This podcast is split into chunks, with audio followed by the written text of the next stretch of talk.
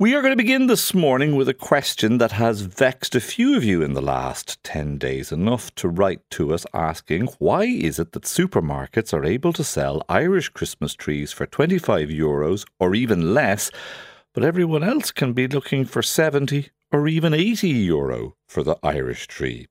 Are supermarkets selling them as a loss leader, or might others be taking advantage of our Christmas good cheer? Well, I set myself the task of finding out what it is that is involved in producing a Christmas tree and what, all being fair and equal, should it cost.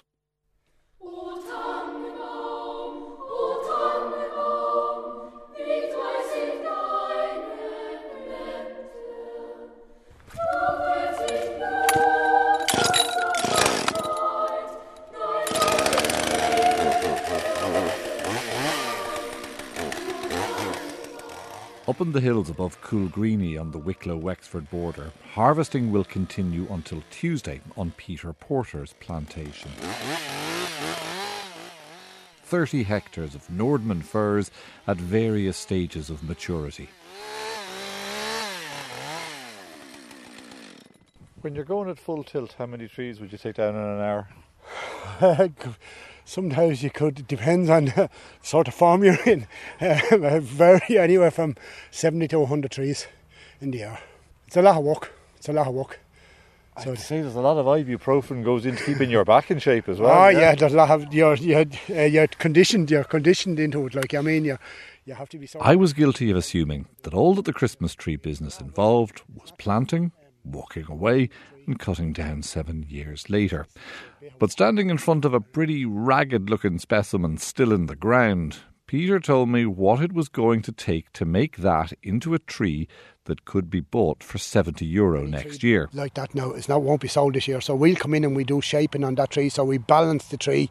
We'll balance that where the gap is there. We'll, we'll do infill and do balance and shape. What's, what's infill? Infill is putting the two boughs together like this and just tying them together and holding them in position so they will grow in that position for the following year. Okay. And that will fill the gap for the following year. Right. So it's not just about lopping branches off, it's actually about controlling the direction that the boughs yeah, are moving. Yeah. Oh yeah, it's all got to do. We do all the this infill and all that as well. Like I mean, we do the bud pick and we do everything to make the tree, try and make the best tree that we can for the Irish customer. Like I mean, and the bud picking is to what to stop new growth in a direction you don't want. Yeah, uh, there's bud picking there that was done in that there, and there's a smaller tree that hasn't been done, so the buds that would grow out longer so the wood. So that's what happens. Like I mean, so ones that hasn't been done would grow out longer than what it shouldn't. So you want buds growing at the bottom, yeah, so you yeah, get yeah. a good wide base, but narrower at the top. Yeah, narrower at the top, like in order. That's so you, so you take the buds off. Yeah, we the take top. the buds at the top, always at the top of the world every time. Oh my God! So you're doing that for each and every single one of the, these trees in this plantation? Yeah. This is how many one. trees here? There's uh, nearly seventy thousand. And this is one plantation of this how many? Over five. Oh, good Lord, Peter! I see. This is this is this is intense. This is work. the work of twelve months. This is the work of twelve months. Yeah, this is what this is. People don't understand. People think that the Christmas tree is just planted in the ground, and you come back in eight years' time and you harvest it, and it's good and it's great and everything else. Now, it's got to the situation with the the amount of plastic trees that is there, and the, the look of them, that they look so real. They have the smell of the. Yeah, they have everything. Yeah but they're plastic. We have the real thing. So we have. But you're competing with something that is so symmetrical, so uniform, so perfectly shaped and coloured that people are expecting really a very, very finely crafted, shaped product. They want exactly what they see in the catalogue. Mm. And that's it. They want the, uh, they want the Christmas tree looking like the artificial, and we are doing that.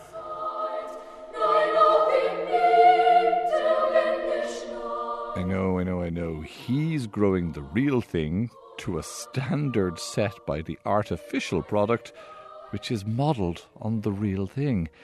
It would make your head hurt.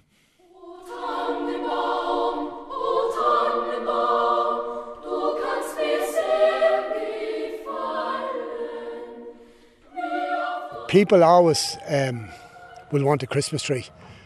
So I do, and I think it's really like I think that um, But people, but, but people will also be driven by price, Peter. And if they see 60 euro versus 25 euro, they're going to go for the 25 euro tree, aren't they? Not necessarily. No, that doesn't work always that way. Like, but uh, like I mean, it do- doesn't always work that way. Like people look for.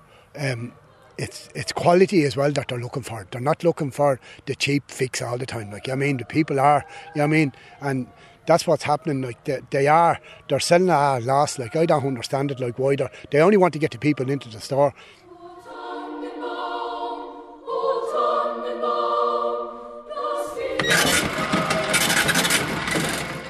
Peter supplies garden centres around the country with trees, but he also sells them himself in several pop up stores. People that could walk in the gate and just say, I'll have that one there straight in front of me.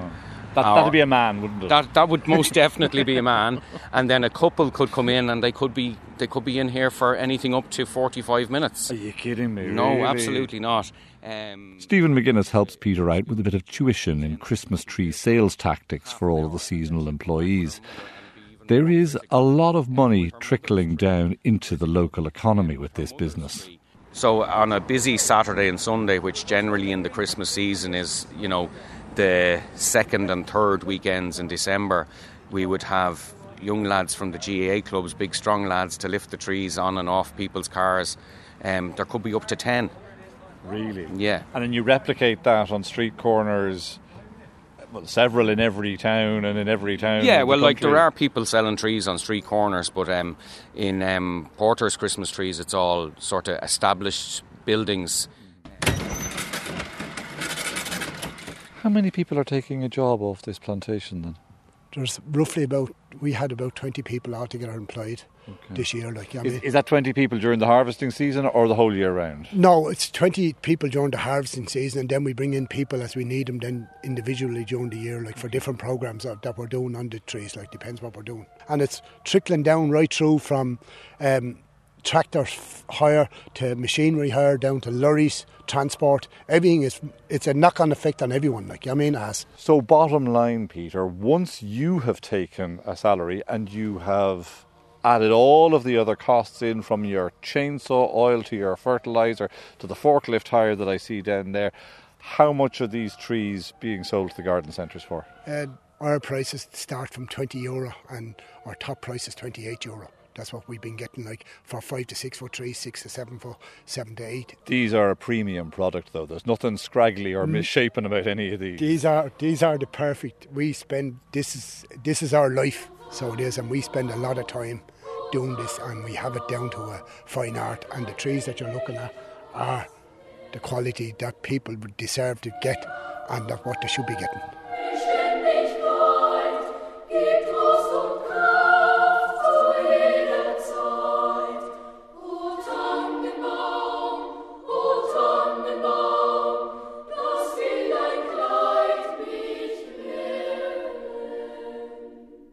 The Vienna Boys Choir providing the perfect segue to our next guest this morning, the ever rosy cheeked and freshly scrubbed Darragh McCullough from ear to the ground. Darragh, good morning and happy Christmas. Good morning.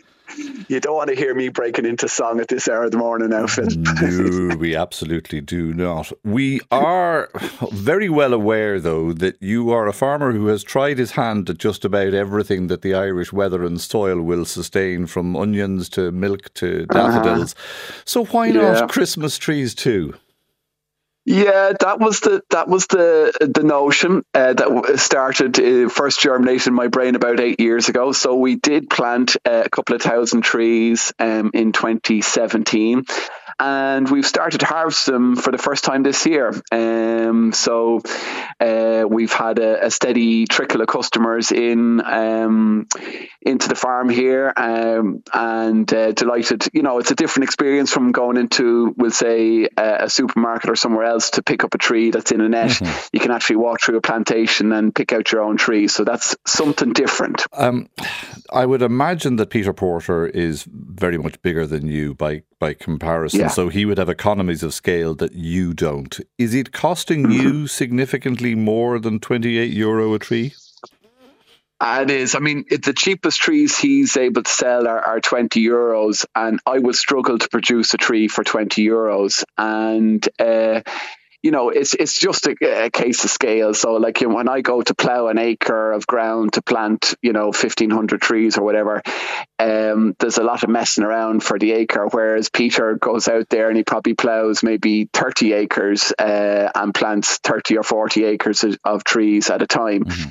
So um, yeah, he's able to drive down the cost. That's the the whole name of the game. And it doesn't matter whether you're growing Christmas trees or daffodils or onions or anything else. Let me play devil's advocate here. This product, the Christmas tree, it is it is literally the most disposable investment that you're probably going to make this year because you're not going to see it after January the 6th.